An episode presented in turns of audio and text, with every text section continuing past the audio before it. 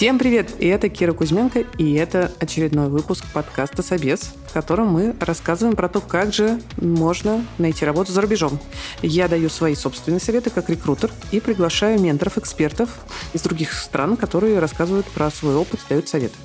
И это подкаст студии «Либо-либо», который мы делаем вместе с сервисом онлайн-образования Яндекс Практикум. И в середине эпизода вы услышите нашу партнерскую рубрику. Каждый эпизод мы посвящаем какой-то одной IT-профессии. И сегодня это диджитал-маркетолог. Хочу сказать про это пару слов, потому что очень часто люди думают, что ну маркетолог же это что-то очень гуманитарное и вообще что там делать особенно там. Но на самом деле, когда мы говорим про диджитал-маркетолога, это гораздо менее гуманитарная специальность, чем принято думать, потому что диджитал-маркетолог, во-первых, работает с очень разными интернет-каналами. Он анализирует рекламные кампании, и довольно часто ему требуется знание еще языков программирования, знание математики, мат-статистики. И в целом это немножко другая специальность, чем общепринятое понятие маркетолог.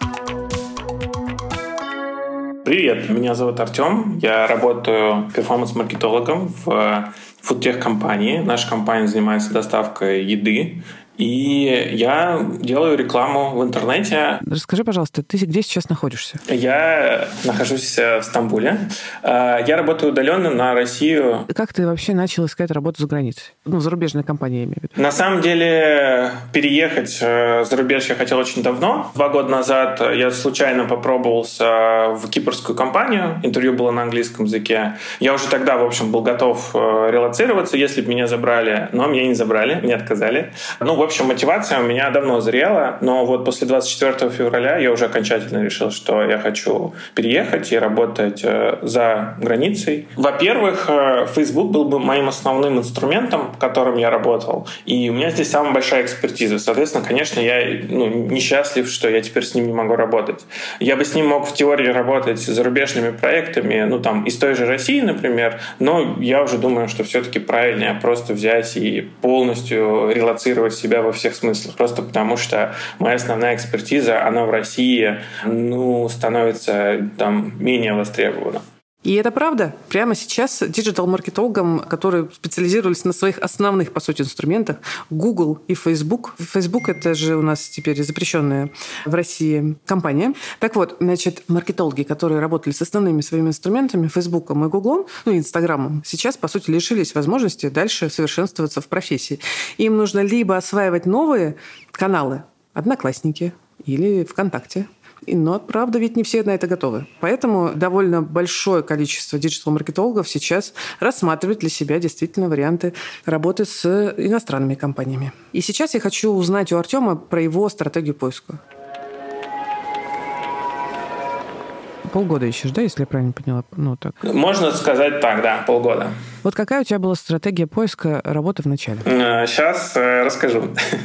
В общем, когда все случилось, и я понял, что ну, я должен пробовать искать работу, я не знал вообще, что мне делать. Когда два года назад у меня было интервью с кипрской компанией, они сами мне написали, причем на русском языке, на мое русское резюме на HeadHunter. И это был один опыт. Ну, первая моя стратегия была, ну, просто попробовать потыкаться, то есть буквально куда-то откликнуться. Я не понимал даже, что это за компания, и я даже не понимал, что писать в cover letter, и никогда не писал его, иногда писал. И пошли, соответственно, первые какие-то отклики. И я понял примерно, как это все работает. Следующий шаг, я начал что-то читать в телеграм-каналах, которых сейчас появилось очень много про релокацию.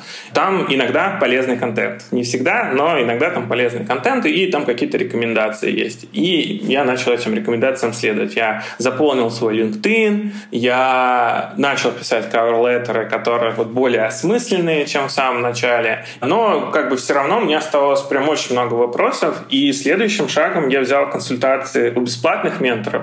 Есть такой сервис, сайт MentorMove. По сути, он объединяет людей, которые хотят в данной ситуации просто помочь своим коллегам из России. И там люди, которые уже нашли работу за рубежом, волонтерский проект, я хотел сказать. Я слышала про него, да, видела его. Угу. Вот, я попробовал там даже, наверное, 6 или 7 взять консультации у шести разных людей. Вот, они мне проконсультировали и, ну, дали какие-то такие лайфхаки, которые мне чуть лучше дали понять. Тогда же я впервые услышал о том, что я, например, сказал, что я вот недавно откликнулся на вакансию HelloFresh, это берлинский стартап, тоже фудтех, и мне тогда девушка сказала, слушай, ну вот туда, наверное, 300-400 откликов на вакансию. Я такой подумал, э, блин, это много. Потом я услышал, что в первую неделю в Фейсбуке 1600, может быть, если это вот э, фан компании. Легко. Да, и для меня это было немножко так э, шоком. Я же просто в России нанимающий менеджер сам последний год.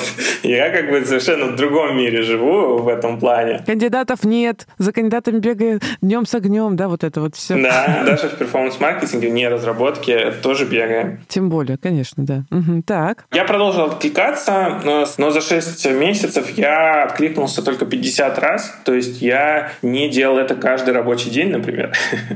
Ты не спамил? Я, ну, нет, давайте, давайте разграничим. Спамил? Я и не, и не спамил, и местами просто брал очень большие паузы, когда я целыми неделями не откликался, потому что чувствовал, что ну, я изматываюсь, я устаю потому что, забегая как бы уже к, к основному конверсии, 9 из 10 отвечали мне либо отказом, либо э, ничего не отвечали. Ну, просто, то есть пропадали там. Артем рассказал мне, что из 50 своих откликов за полгода э, ему ответило всего 7 компаний, и только с четырьмя он дошел до собеседования с нанимающим менеджером.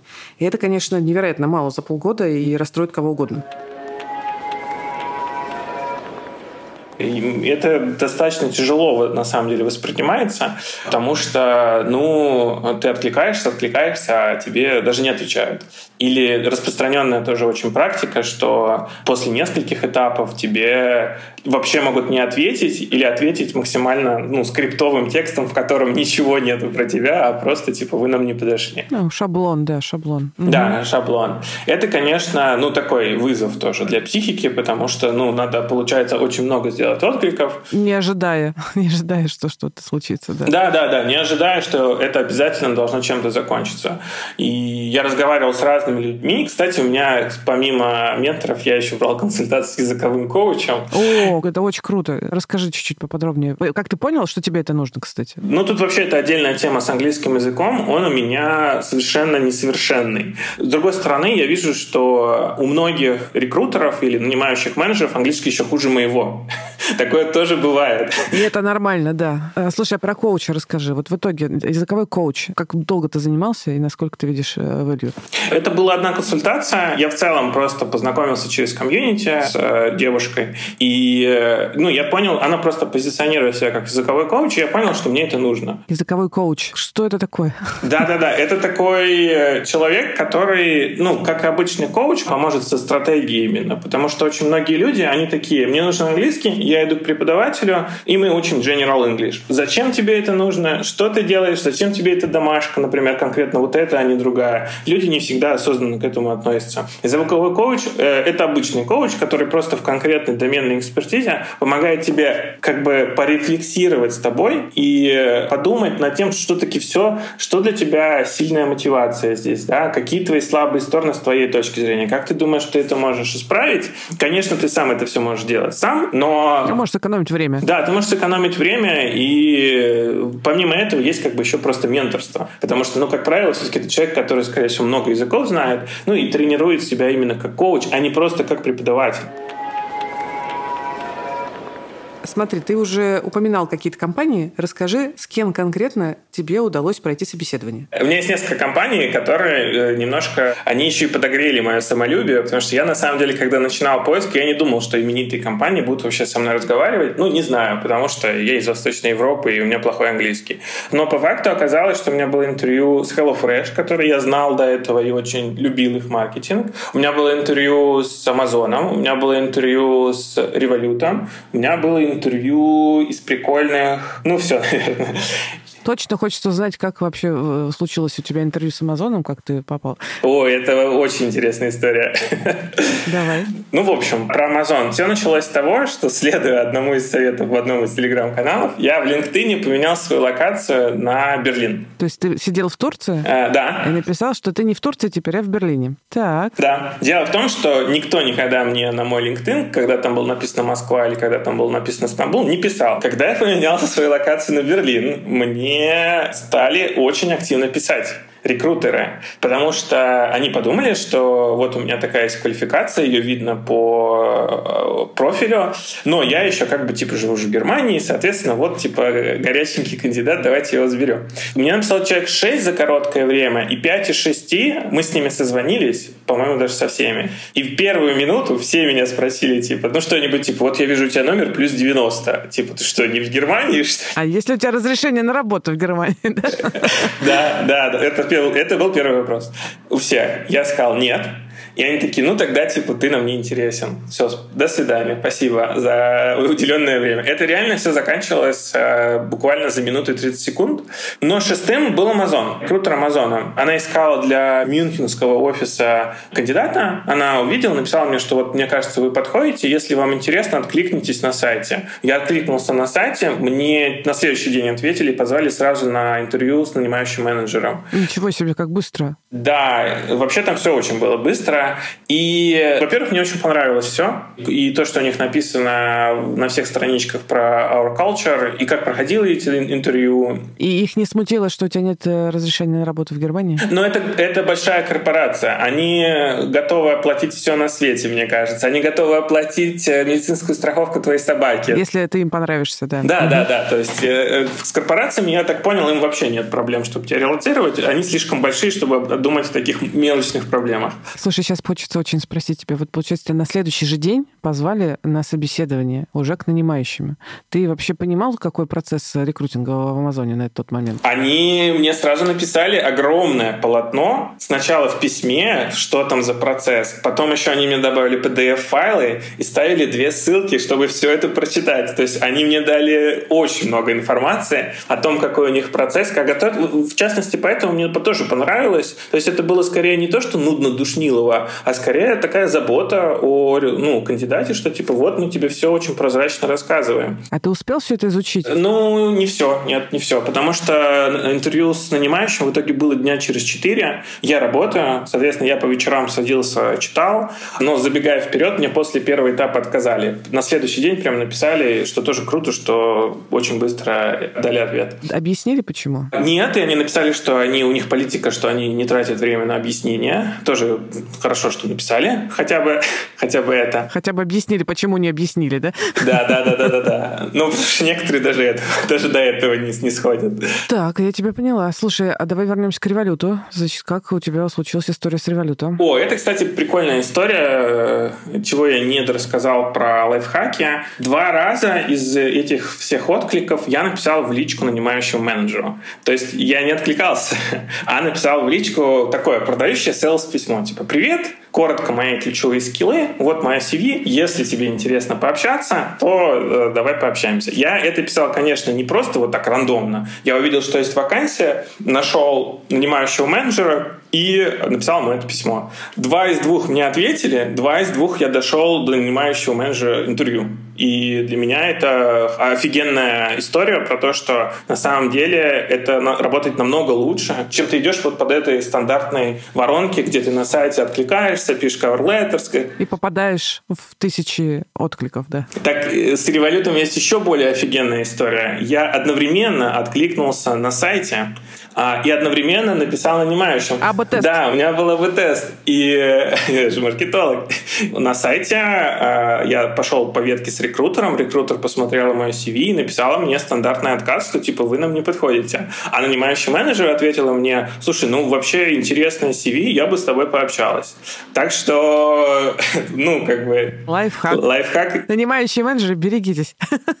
Да. да. Но вообще я здесь с тобой э, согласна, и э, действительно там не всегда, например, э, рекрутер на старте, который вот прям стоит на старте фильтрации резюме, может быть достаточно осведомлен, например, о всех бизнес-задачах компании, и, например, у него есть задача вот прям отфильтровать конкретно под эту вакансию человека. Вот прям раз, два, три, вот просто, чтобы ты попал. Потому что действительно я представляю себе, какой поток тоже входящего революта.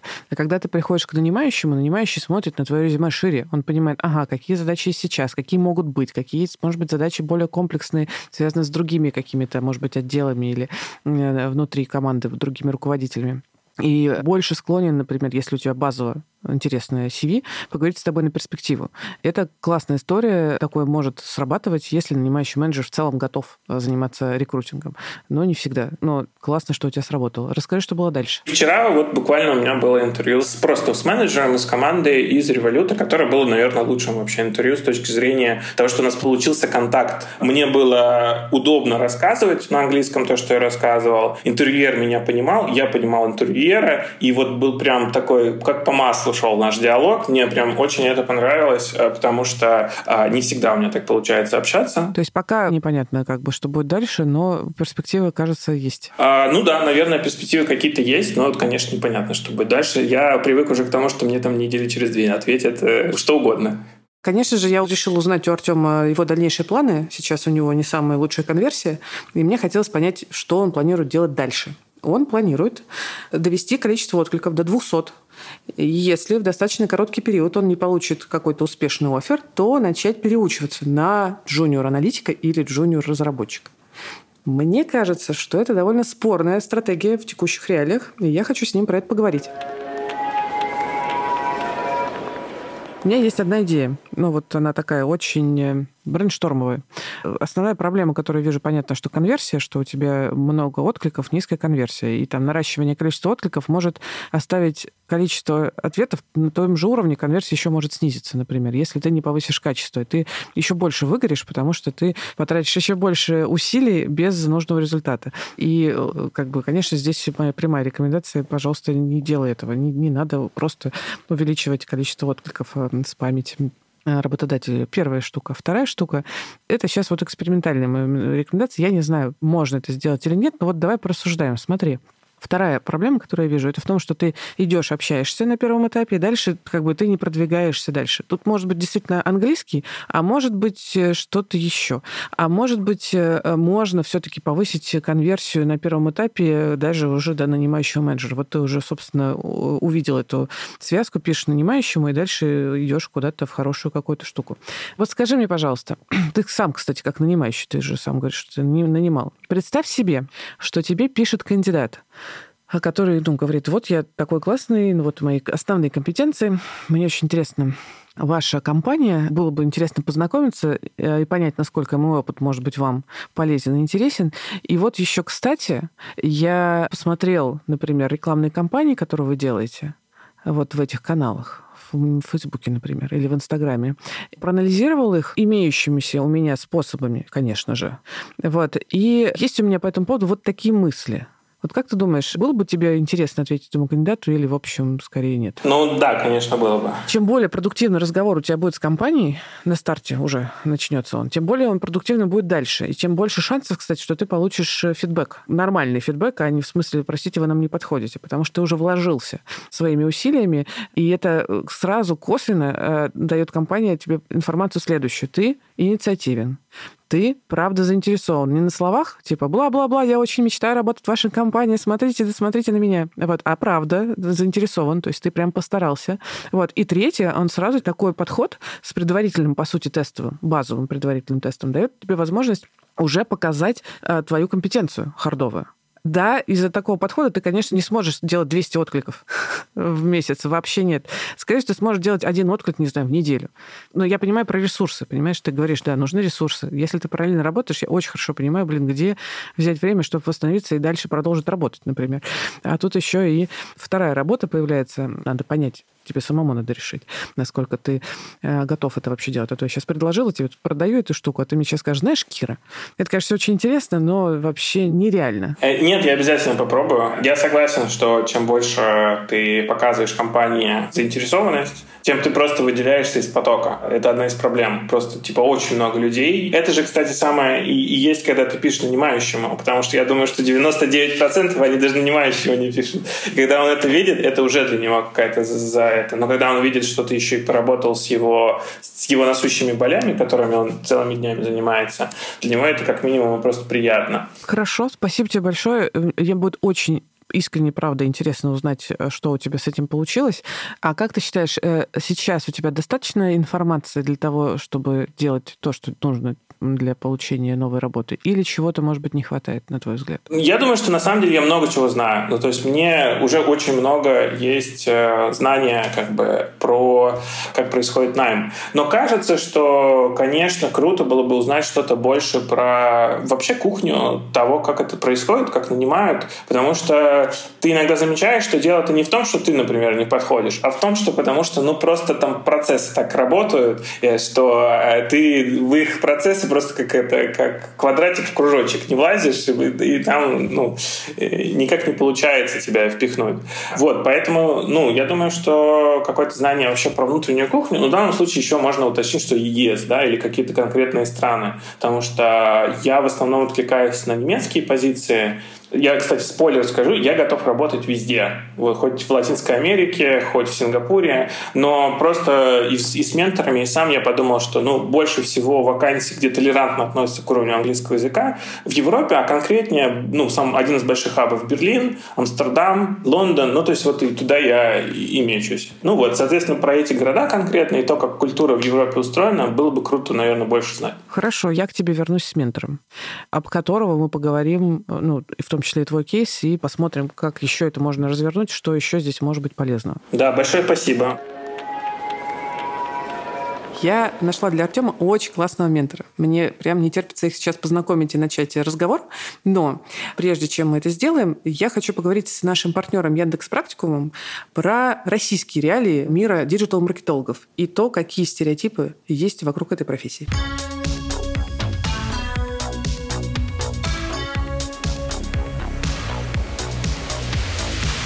Маша, привет! Кира, привет. Рада тебя видеть. Хочу с тобой сегодня поговорить про такую профессию, как диджитал-маркетолог. Кажется, что в целом людям вообще кажется, что маркетолог – это какая-то очень гуманитарная профессия, что там вообще особо делать и знать, понятные какие-то вещи. Маркетолог в, не знаю, как это в нашем обществе или нет, но в принципе маркетолог, наверное, в России воспринимается как такой креатор. Э, наверное, этому способствуют э, различные фильмы, там условно 99 центов и другие, э, когда маркетолог показывается как человек, который должен создать классную идею и не показывается, как он ее в итоге реализует и что он сделал для того, чтобы эту идею создать. Волшебство. Да. Magic. В современном мире маркетолога от креатора отличает именно умение положить креативную мысль на конкретный алгоритм действий. При этом у диджитал-маркетологов очень много как раз математических задач. И вообще это профессия, которая тоже все больше и больше идет в разработку. То есть знание питона, знание SQL, каких-то еще вещей. Это кажется довольно важным. Статистики, там, аналитики и прочих э, моментов. Можешь, пожалуйста, пожалуйста, рассказать, как вы для себя определяете ну, практику профессию маркетолога, чему учите? Ну, во-первых, мы видим диджитал-маркетолога сегодня как э, data-driven специалиста, то есть специалиста, который в своей работе опирается не на интуицию, а на данные и работу с данными. То есть если проводить аналогию, на кого больше похож маркетолог и какие ему знания больше нужны, я все-таки меньше вижу маркетолога-разработчиком там, и условно со знанием питона, а больше вижу маркетолога-аналитиком с инструментами, которые помогают ему анализировать те данные, которые к нему поступают. Потому что маркетологу для того, чтобы выполнить свою финальную задачу, то есть выпустить в рынок продукт, запустить рекламную кампанию, привлечь пользователей, сначала нужно собрать очень большое количество информации о своей целевой аудитории, об этом пользователе. Нужно провести исследование, нужно провести общение, нужно собрать вот этот большой массив информации и за такой большой целевой аудитории понять, кто именно клиент того продукта, с которым он работает. И это все сводится не к тому, чтобы просто там собрать какие-то данные, описать их в текстовом виде, а это большие массивы данных, с которыми маркетолог как работать. То есть там потом подключается даже психологический момент, когда им нужно понять своего пользователя, и дальше уже подключаются финальные маркетинговые инструменты, которые они используют для того, чтобы добиться своей цели. Прям интересно, на самом деле. То есть просто нужно же с двух сторон подходить к профессии, и аналитика, и маркетинг, и, в общем, инструменты и так далее. Долго ли вы учите э, людей вот этой профессии? Да, мы маркетологов учим 7 месяцев. Ну, это не full time образование, конечно, потому что это онлайн, но мы всегда студентам говорим, что это 15 15 часов в неделю или больше. То есть минимум они должны закладывать себе 15 часов в неделю на изучение теории в тренажере и прохождение вебинаров и созвоны с наставниками. Но вот для интереса, вообще для того, чтобы сформировать ожидания маркетолога, что его, в принципе, в профессии ждет, у нас э, первый модуль на старте курса — это маркетинговая аналитика. И студенты работают на нем с такими инструментами, как Google Sheets, Google Slides и Google Docs. И курсовая работа на модуле, она ну, не совсем творческая. Это расчет э, метрик и составление маркетинговой воронки и разработка сценариев юнит-экономики для бизнеса. То есть кажется, что это больше такая экономическая и расчетная задача, которую можно выполнить, не будучи отличником в математике, но все равно посчитать придется. То есть маркетологу необходимо э, выполнять свою работу и выполнять свои задачи, и опираясь на данные, как мы уже сказали, и опираясь на потребности бизнеса, которые тоже могут быть сформулировать, конечно, там, в формате миссии, но вообще-то для маркетолога они выражены в цифрах. То есть если есть у нас сейчас люди, которые нас слушают, которым, в принципе, интересно понять, что за профессия диджитал-маркетолог, э, практикум снял серию коротких фильмов, буквально пятиминутных, в которых мы рассказываем, как мы учим. И у нас есть там фильм, в котором создатели наших курсов говорят про то, каким именно специалист должен быть для рынка и какие навыки ему нужны, что от него вообще хочет работодатель. Вот. Э, поэтому, если вам интересно, ссылочку мы тоже оставим. Супер, спасибо тебе большое. Кажется, теперь понятно, куда идти junior digital маркетологу. Спасибо, Кира. Да, пока. Пока-пока. И это была Маша Кариаули из карьерного центра сервиса онлайн-образования Яндекс Практикум. Карьерный центр помогает выпускникам практикума найти свою первую работу в IT. Так что если вы хотите не только освоить новую цифровую профессию, но и начать работать по новой специальности, то идите в практикум и учитесь. А мы возвращаемся к истории Артема. Когда я спрашивала Артема, кто ему может быть полезен в качестве ментора, он говорил, хочу человека из Европы, работодателя, который расскажет мне, как все устроено с точки зрения найма. И мы нашли человека, который расскажет не только про то, как все устроено с точки зрения найма, но и расскажет свою собственную историю, как он находил работу за рубежом. Но это будет человек не из Европы. И это будет человек из Штатов. Потому что на самом деле, если уж ты диджитал-маркетолог, то езжай, пожалуйста, в Штаты, работай с американскими компаниями. Это наиболее лучшее вложение в свою профессию и в hard skills, потому что именно там самый классный маркетинг. В качестве ментора я позвала к нам Олега Попова. Он пять лет работал в американском очень успешном стартапе Signbird. Это очень успешный американский стартап, работает в подписочной модели и в нише парфюмерии. И пусть вас это не смущает. В России действительно это не супер развитый рынок, а в Штатах наоборот. Это супер развивающийся рынок. И что нужно знать про подписочные бизнесы? Основа этих бизнесов – маркетинг. Если маркетинг работает классно, то эти бизнесы растут и развиваются. Маркетинг отвечает за то, чтобы пользователя покупать дешево и удерживать его как можно дольше. И тогда маржа сходится, и вы получаете классный, успешный стартап. Олег, спасибо большое, что пришел. С нами Артем. У нас будет разговор на троих, но сначала я попрошу тебя, Олег, представиться. Да, всем привет. Меня зовут Олег Попов. Я последние 7-8 лет работаю в Соединенных Штатах на позиции вице-президент по росту или вице-президент по так называемой user acquisition в разных B2C э, компаниях. Супер, я тебя поняла. А можем с тобой поговорить про твой первый опыт поиска работы в международной компании? Как ты нашел свою первую международную работу? У меня до недавних пор не было вообще опыта поиска работы. Меня просто хантили с места на место. Первый международный проект это был Sandbird. Я в тот момент работал в Яндексе. Sandbird к тому моменту только выпустился из Y Combinator. Это был очень-очень маленький стартап. А Y Combinator — это очень громкое имя в мире акселераторов. И там были русские фаундеры. И просто они искали себе маркетолога. У нас были общие друзья. Эти общие друзья сказали мне, слушай, Олег, мы знаем, что хочешь уехать из России. Еще когда никто не хотел.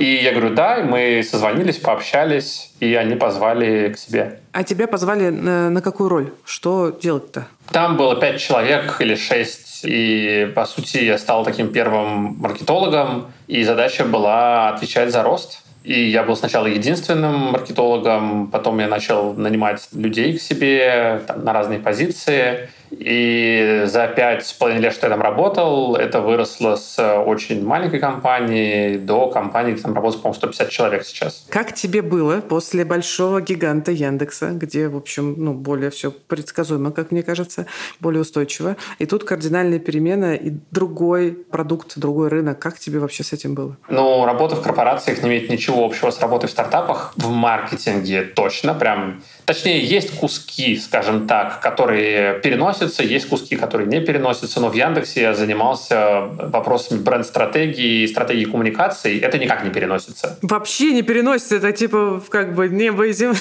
разные вещи, так. Да, да, да, да. А до этого я в Лео Бернет был директором по стратегии и тоже работал там с Кока-Колами, Вольво и так, ну, такими большими. То есть это другая плоскость, это такой бренд-стратег. Вообще. Да. И к моменту, когда я переходил в Сенберт, я уже, в принципе, понимал, что международной карьеры в этом направлении быть не может. Она имеет очень большую локальную специфику, и что международная карьера в маркетинге есть только одна, в user acquisition. И я начал просто это изучать. И я где-то там 3-4 месяца до перехода я плотно это изучал. Это немного, но, по крайней мере, мне была понятна как бы экосистема примерно этого. Но мой опыт в перформансе был примерно нулевым. Я вообще, честно говоря, это упустила. Я была уверена, что ты делал то же самое, ну, условно, в Яндексе, что ты уже этим занимался, тебя, собственно, поэтому пригласили. Тут у меня, конечно, вопрос, э, значит, как так вышло, что ты человек без опыта, и такие тебя позвали э, в эту историю? Да, ну, ровно потому, что они очень маленькие. И это единственный шанс. Первое, они no name, ну, то есть единственная их часть относительно нейма — это Y Combinator. Ага. А второе второе, они очень маленькие, и, соответственно, когда ты маленький стартап США, тебе не приходится выбирать.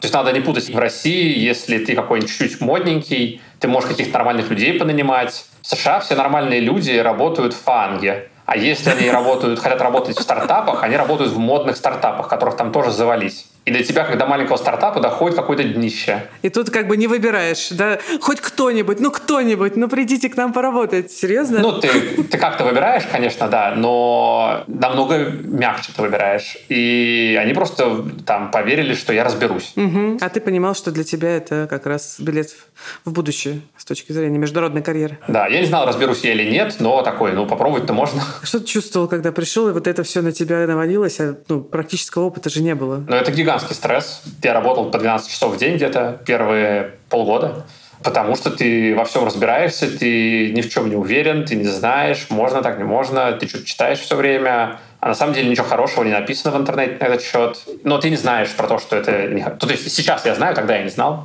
Это прям стресс. Олег, я помню, мы с тобой познакомились, когда ты пришел за диджитал-маркетологами, по-моему, к нам. Ты тогда активно нанимал. Расскажи, ну, насколько много ты нанимал, и вообще про...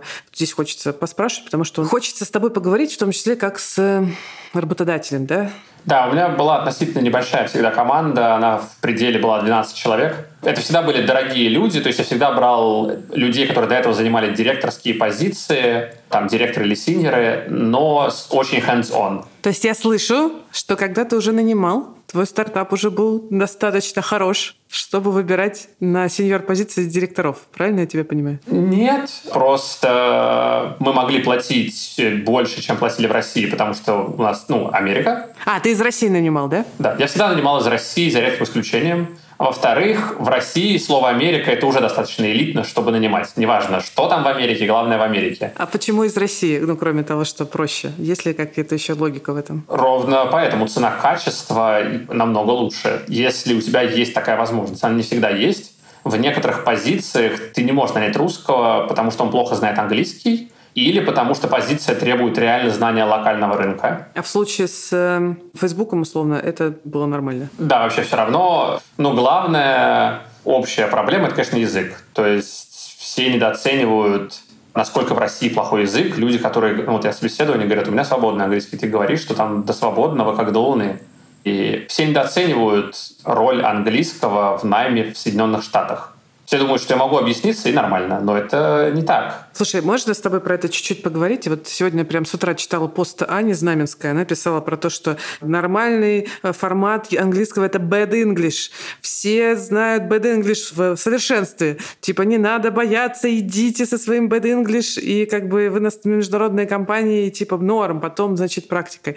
Вот, а ты говоришь друг с другой стороны, как я вижу. Вот чуть-чуть... Э, да, я не согласен. Расскажи, пожалуйста. Американский рынок невероятно конкурентен в Америке есть миллион людей. Там и компаний миллион, но и людей там миллион. Собеседование в Америке — это не то же самое, что в России. Те, кто работали в России, в Москве, и они были, в принципе, нормальными, привыкли к тому, как легко найти работу. В Америке это совершенно, совершенно не так среднее количество претендентов на позицию — это там 50 человек, это вообще окей. В смысле, э, просто э, заявок резюме или это уже отобранных кандидатов на финале? Это собеседований назначенных. Ничего себе, это прям много. Да. Я вот э, выбирал CMO там для Сенберда, когда уходил и искал замену, и я прособеседовал человек 30. На СИМО? Ничего себе. Да, на СИМО. И вот теперь представьте, вы нанимающий, даже не менеджер, вы еще там HR. А заявок, если вы пойдете на LinkedIn и посмотрите, там есть компании, которые ищут, и там есть цифра, сколько заявок подано на позиции.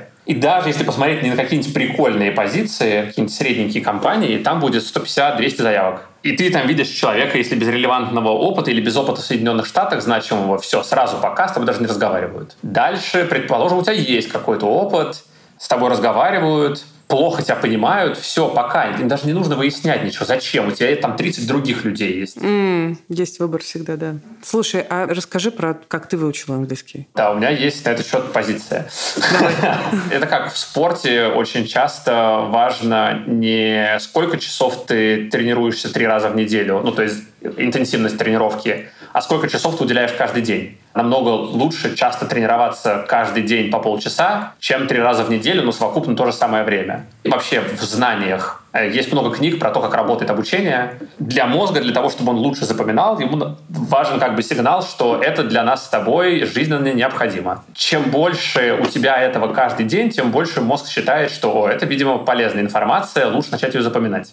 Поэтому в какой-то момент э, я начал тратить на английский 3-4 часа в день, каждый день. И только в этот момент произошел там за полгода, за год коренной перелом. Дальше секрет в том, что ты не, на силу воли лимитированный ресурс. Как мышца ты устаешь. Поэтому нереалистично ожидать, что ты будешь делать упражнения 3 часа в день, да, там, в скайинге. Это невозможно. Задача понять, как ты можешь погружать себя в английский так, чтобы тебе было интересно 3 или 4 часа. И на самом деле рецепт только один. Тебе надо искать интересный для тебя контент. Вот он, типа, если ты любишь... Вот я люблю читать нонфикшн, например. И люблю подкасты на, там, не знаю, на 5 тематик. Я просто слушал подкасты каждый день пару часов. Вот мне там нравился, не знаю, Тим Феррис, Джо Роган, не знаю, еще кто-то. Я такой, ну вот интересно. Вот я слушаю, мне не напряг слушать. Не требуется много силы воли их слушать. У меня был уровень английского, который позволял это слушать, скажем так.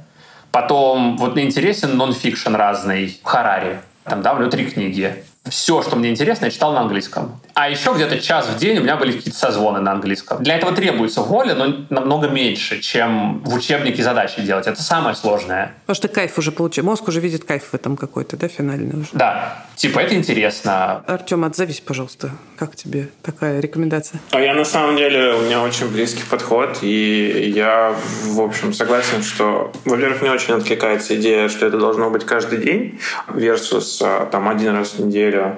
Во-вторых, про контент, окружающий тебя и погружение в контент. Я тоже, кстати, слушаю подкасты разные. И правда, вот Тима Ферриса, например, я еще пока не понимаю. Я слушал недавно его выпуск, и я понял, что я ничего не понимаю, в то время как какой-нибудь соседний подкаст более, наверное, на простые темы, я понимаю хорошо. Мне есть, кстати, добавить еще, что про твой, э, Кира, комментарий, вопрос про... Про Bad English. Да, да. Из того, что я слышал, я тоже вот много вопросов таких задаю, там, менторам или просто людям, которые ищут работу. И мне кажется, что тут реально очень большая разница между Европой и США, потому что в Европе совокупный, наверное, рынок труда Евросоюза может быть даже меньше, чем всех штатов. И там большинство не нейтивы, ну, то есть сами там германцы и французы, они тоже часто не говорят хорошо на английском языке, и уровень толерантности плохому языку, он выше. То есть я рассказывал, что я сам приходил на собеседование и замечал с удивлением, что люди могут хуже, чем я, говорить на английском. Как это так? Типа, он нанимающий менеджер хуже меня говорит. Но такое, правда, есть. И мне кажется, да, такая гуманность, толерантность, она чуть более развита, просто потому что все понимают, что ну, я тоже несовершенен. А в США же все нейтивы. Ну да. ну да, окей, не все, но а, ну, большинство, и я думаю, что они просто хотят комфорта. Комфорта, да. Я считаю, что искать работу на европейском рынке это недальновидно. О, давай поговорим про это, пожалуйста. Расскажи все, что ты думаешь. Очень простая вещь. Найти работу на европейском рынке попроще, но не в два раза, ну там, не знаю, на 30%. Английские требования немного пониже. Работать на европейском рынке есть кое-что проще, есть кое-что сложнее, значит, что проще. Но они как бы более расслабленные в целом, европейцы. Это чуть-чуть помогает. Ну как, не помогает, а чуть упрощает. Стресс снижает немножко, да. Ну да. Однако европейские компании часто нацелены на несколько стран сразу. Это значит, что у тебя сразу кросс-языковая история. Это вообще шляпа. Но это сложно. То есть вот ты как маркетолог, э, тебе говорят, у нас рынок Германия, Испания и Франция. Или какая-нибудь Голландия, Германия, там Англия. И это нормальный геморрой по объему работы. Это значит, у тебя креативы на разных языках, лендинги на разных языках. Ты с переводчиком сидишь, чтобы понять, что тебе в комментариях пишут, потому что иногда тебе это интересно. У тебя агентство одно в Англии работает, а с Германией такого агентства нет. То есть как бы у тебя все в кусках. Это просто ад какой-то. Это сложно. Теперь можно, наверное, сказать, что нет-нет сложность работы в Америке и в Европе примерно, наверное, похожа. Американцы требуют больше, зато в Европе геморрой с кросс-языками. Ну, наверное, похоже. А теперь самое важное, что в Америке ты получаешь в два раза больше денег ровно за то же самое. За тот же геморрой. Да, зачем это надо, я не понимаю. Прям в больную точку, э, Олег, ты мою нажал, потому что я буквально вчера прям примерно так же сидел и думал про то, что я ищу работу в Европе сейчас, нацелена именно в Европе, потому что, ну, мой аргумент был, что мне будет тяжело очень найти работу в Штатах как раз из английского языка. Он у меня несовершенный. Но при этом я понимаю, то есть я думал, что мне будет полегче найти работу в Европе, но я понимаю, что это может быть легче, но все равно очень тяжело. И если ты переходишь некий трэш-холд, где прям очень уже тяжело, то, наверное, можно тогда пойти чуть-чуть дальше и дойти до Америки, ну раз уж ты там перешел все границы по тяжести. Я вот об этом думал, да, и для меня это прям очень актуальный вопрос, тем более, что когда я выбрал для себя Европу как место работы, это было именно выбор типа прагматический, что вот я легче тут найду работу, но это не выбор условно души, что вот я хочу жить в Европе. Я на самом деле не очень эмоционально и вот психологически хочу жить в Европе, это мне не близко. Просто я подумал, что, наверное, это легче. Вот. И в итоге я немножко так перед дилеммой стал все-таки, что мне делать дальше. Ну, пока ничего не выбрал, пока последний выбор это был все-таки, что продолжаю в Европе искать. Тут на самом деле можно рассматривать одно ступенька к другому. То есть опыт в Европе — это лучше, чем опыт в России для поиска в США. Хотя для поиска в США, справедливости ради, вот Англия довольно релевантна. В целом они готовы рассмотреть Англию. Но какая-нибудь Германия и прочее, ну, лучше, чем Россия, но намного-намного хуже, чем США или Канада. Что ты посоветуешь, как выделиться? Самый понятный путь — это следующий идешь работать к русским, которые работают в Америке, они тебя нанимают как... Ну, понятно, почему. Там уже в Америке не знаю, что это были русские, которые тебя наняли, потому что это американская компания. Получаешь опыт в Америке, ну, там года три желательно, два-три. Работаешь с русскими в Америке, сильно дотягиваешь английский, После этого американцы тебя начинают рассматривать как, ну, опыт в Америке есть, есть, все. Ну, как бы глобально последнее место работы важно. На английском говоришь хорошо, хорошо, все. Дальше ты как бы на равных, условно. Ну, в смысле, ты не из Гарварда выпустился, это минус, но, в принципе, нормально. Разговаривать уже, ну, как бы, можно попробовать. Можно разговаривать, да. Да, да. Так, я хочу Артема послушать. Что думаешь про это все? А у меня есть вопрос. Последнее, на чем я немножко застопорился, я правда слышу часто про, например, то, что ищите русских фаундеров, или есть еще какие-то версии, то есть подсказок, как можно искать. Но у меня проблема с фильтрацией, то что вот, грубо говоря, я захожу в LinkedIn, там нету фильтра фаундер русский. Я себе задаю вопрос, а как мне найти компании и составить список, возможно, реально компании, например, с русскими фаундерами, которые там в Европе или в Америке, и я так и не ответил на этот вопрос сейчас, потому что я такой сломался. Где искать, как искать, и чтобы это было более-менее репрезентативно, емко, а не просто две строчки людей, которых я просто из новостей узнал. Револют, например. Да, я не знаю. Я просто знаю, потому что они как бы публичные люди, и ты со временем как бы аккумулируешь эти знания. Наверное, можно как-то нагуглить, но я не знаю, если честно, да, какой есть ответ. Я бы пошла в Crunchbase и AngelList. И пошла бы сначала по другой фильтрации. Не пыталась бы найти им чисто русскоязычных, потому что это, ну, действительно, нет такого фильтра. Я бы пошла бы по своей логике. То есть я хочу работать в компаниях такого типа. И дальше уже смотрела бы фаундеров оттуда. Смотрела бы фаундеров. И, может быть, не обязательно, кстати, фаундеры, может быть, не знаю, русскоязычная команда, может быть. Там, если кто-то из топов русскоязычный, тоже же может подойти, не обязательно фаундер русский. Смотреть, например, по именам, фамилиям в LinkedIn. То есть прям находить на команде сотрудники. В Crunchbase и в Ангеллисте есть прям фамилии. Ты прям можешь там увидеть. А, а еще на VC.ru не раз выходили рейтинги русских в Америке, которые там что-нибудь. Все время они появляются разного рода рейтинги – это тоже спасение, но это как бы база, с которой ты начнешь дальше раскручивать. Ну и да, здесь нетворк, я так понимаю, вообще в любом случае, особенно для первой работы, играет огромную роль. Вот Олег тоже ты рассказывал же, что, в общем, нетворк – это важная штука. Сложно представить, как можно к американцам устроиться сходу в маркетинге из России. Я прям не представляю себе такого. Ну, чем хуже компания, тем больше шанс, конечно, что ты сможешь туда попасть. Просто потому что у них меньше кандидатов, и они хуже. И это окей, да, поработаешь в посредственной компании. Я регулярно удивляюсь, как меня там какой-нибудь человек интересует. Я смотрю, там, он работал в Губере. Такой, где он, интересно, до этого работал? И нередко он какой-нибудь шляпе работал до этого такой, как вообще он этот переход сделал, я не понимаю. Подтверждаю. Я говорю, такое ощущение, что ну, как бы 80% моих знакомых, которые нашли работу, они вот через вот этот вот этап no-name стрёмной компании прошли. Я об этом ну, думаю, потому что я не первый раз тоже это слышу. Меня что немножко здесь не смущает, я задался вопросом, что есть такой фильтр у меня, что какая-то работа должна быть осмысленная, интересная и с более-менее адекватным э, коллективом вокруг. И вот эта шляпа, она может быть разная. Это может быть no-name компания с интересными задачами и нормальным, адекватным менеджментом внутри процессами, целями и прочее, хотя бы на минимальном уровне. А может быть реально прям откровенная шляпа, которая через три месяца она банкротится, потому что там полный раздрайв. И я просто для себя понял, что, наверное, туда-то точно не надо идти, а скорее нужно вот искать еще дополнительно компании, которые, окей, типа совершенно no-name, и, видимо, они очень на ранней стадии, потому что если у них хороший процесс и все остальное, то когда-нибудь они уже станут известными. И они сейчас совсем молодые, вот, и дополнительный фильтр мне в LinkedIn не хватает. Нормальный процесс. Слушай, ну смотри, я думаю про это следующим образом.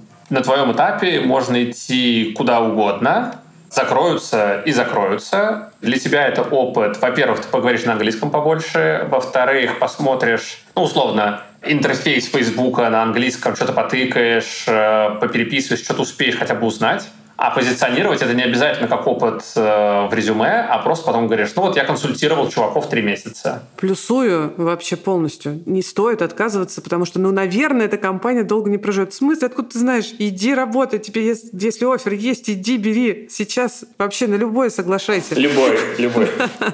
Да, ты можешь параллельно искать, если ты понял через две недели, что они типа не очень, ты можешь продолжать искать. Да, это, это хороший комментарий, спасибо, ценно.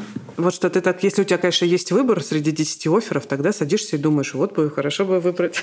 Нет, Кира, нету. А если у тебя один офер, блин, соглашайся. Все правильно Олег говорит, надо искать параллельно. Сейчас у тебя задача вот эти вот долину смерти пройти. Два-три года. Все, да, понял. Скорректировался внутри себя. Спасибо, Олег, тебе большое. Вообще огонь был разговор. И вот я наконец узнала твою историю, как она была на самом деле. а не то, как такой ореол. Олег все знал всегда изначально. В роддоме, да, еще. Да. Спасибо тебе большое. Все, спасибо, пока.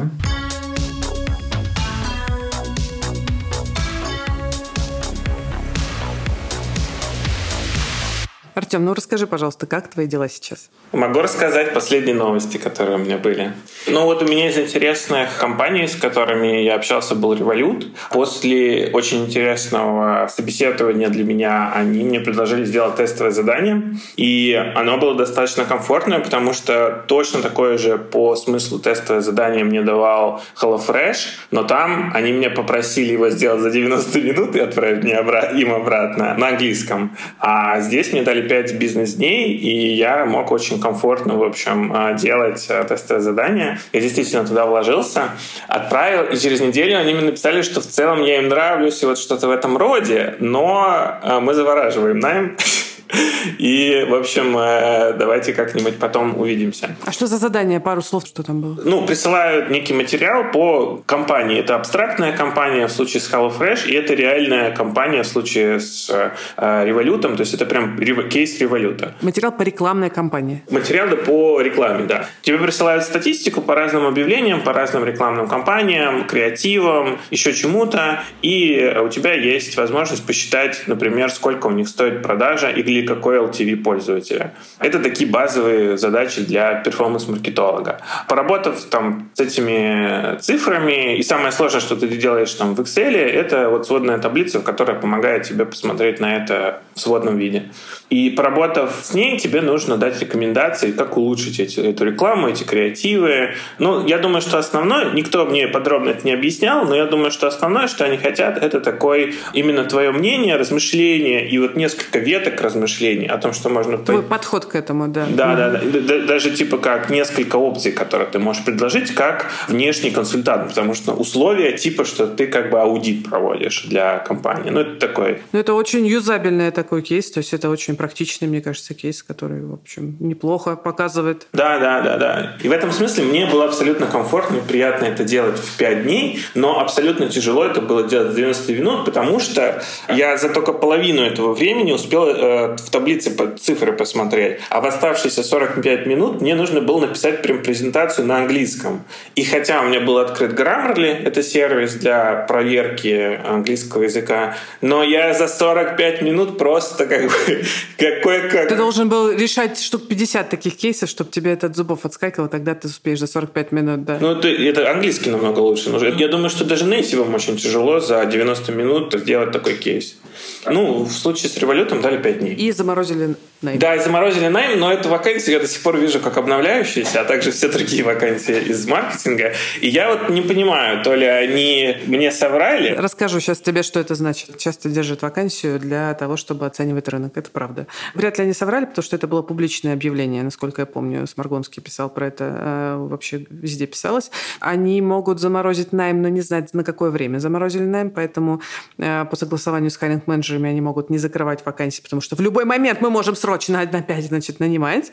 Вот. А еще, возможно, вариант, когда убрать вакансии означает сильно понизить статусность компании на рынке. Понимаешь, это может быть сигнал для инвесторов, например, да, для, да, для да, публики да. и так далее. Поэтому здесь, ну, ты не, на самом деле никогда не знаешь, что на самом деле было и что как. Но круто, что у тебя был опыт такой. То есть ты его... Основная задача в проекте поиск работы – это получить э, опыт поиска работы, на который ты уже потом сможешь опираться, чтобы уже финале успешно это все пройти. Скажи мне, что ты думаешь про Штаты все-таки? Я задался вопросом, типа, а мне реально очень тяжело, и вот тот найм в Америке, он э, еще тяжелее, но как бы вот этот трэш-холд тяжести я так столько раз уже перешел, что, может быть, стоит попробовать туда. Для меня это открытый вопрос в том смысле, что я все равно знаю, что мой английский, наверное, недостаточно сейчас для того, чтобы я пробовал искать работу в Америке. Но вот эта схема с тем, что русскоязычные компании, я готов, и я думаю, что это ну, прикольная тема была бы попробовать. У меня все еще нет там тотальной уверенности, что мне будет легко найти такие компании или что они будут легко меня нанимать. Думаю, что не будут они меня легко нанимать. Но попробовать я попробовал. Есть еще одно, кстати, измерение здесь. Это вот cost of living. Я вообще считаю, сколько денег я буду зарабатывать и именно сколько у меня будет покупательская способность. Потому что я достаточно комфортных условиях сейчас живу, получая э, нормальную зарплату из России, но живя в дешевой Турции, в дешевом Стамбуле. И некоторые варианты в Европе, они уже откровенно заранее как бы дороже для меня. То есть я теряю в деньгах, что мне психологически тяжело. А терять в деньгах, но переезжать в другую дешевую страну, например, Мексику, кажется для меня даже приоритетнее, чем переезжать, например, в Германию, в которой дорого и невозможно найти недвижимость, чтобы ее снять. Может быть, даже звучит более интереснее для меня, чем вот Мексика versus Германия. Ты тебе сколько сейчас лет? 31. 31. Отличный возраст. Представь себе, что ты еще лет пять в таком комфорте комфортном режиме поработаешь, тебе будет уже 36.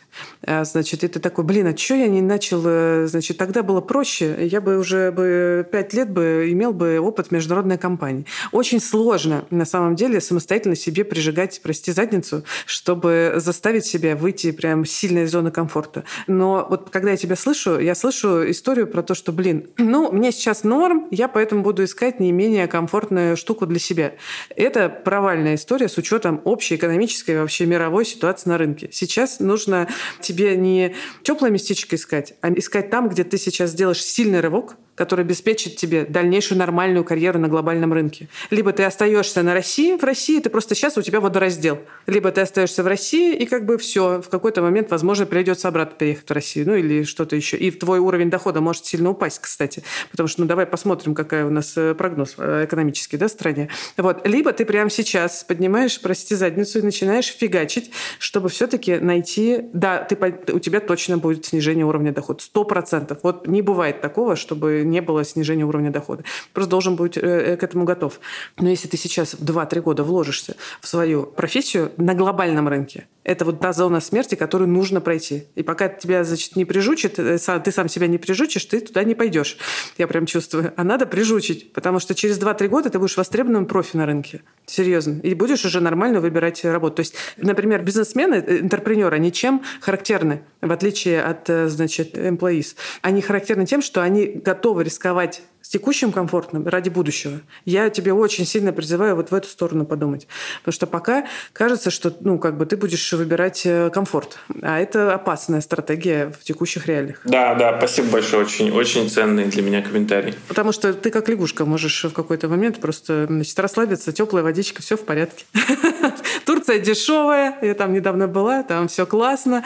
Турки дружелюбные, все отлично. Вот. А представь, значит, у них э, экономика пойдет пойдет наверх, вырастет все это, и куда ты поедешь потом? В Узбекистан, да? Да, да, спасибо, спасибо. Согласен с тобой абсолютно, на самом деле. Это то, что, о чем я думаю, и э, абсолютно с тобой согласен. Спасибо тебе большое. Мне кажется, был интересный очень разговор. Когда будут еще вопросы, пиши. Я буду рада пообщаться. Хорошо, спасибо. Давай, счастливо. Пока. Пока, пока. Дорогие друзья, если вы дослушали наш подкаст до конца и вам хотелось бы послушать что-нибудь еще интересное, то рекомендую вам другой подкаст «Либо-либо». Он называется «Никакого правильно». И это подкаст про ментальное здоровье, родительство и права женщин. Привет, это Ксения Красильникова и Маша Карначула. У нас есть маленькие сыновья и психические расстройства. Главное не перепутать. Мы постоянно ищем правильные способы быть матерями и не находим. И оказывается, мы такие не одни. Хорошо ты себя чувствуешь, плохо, это не важно. Меня никто не поддерживал, кроме мужа, вообще. У тебя ребенок маленький, он будет постоянно в соплях, кто тебя возьмет на работу? Это никакого правильно. Подкаст студии «Либо-либо». Чем мы ближе, да, тем сильнее чувство. Никаких невыполнимых стандартов, никаких женских предназначений, никакого правильно. Слушайте везде, где есть подкасты. Вообще-то это полный пи***ц. Мне такое в школе не рассказывали. Фу! Вот и все, вот и все. Это подкаст студии «Либо-либо». Мы его сделали вместе с сервисом онлайн-образования Яндекс Практикум. Меня зовут Кира Кузьменко. Над эпизодом работали редактор Юлия Яковлева, продюсер Павел Боровков, звукорежиссер Нина Мамотина, а за джингл спасибо Диме Мидборну.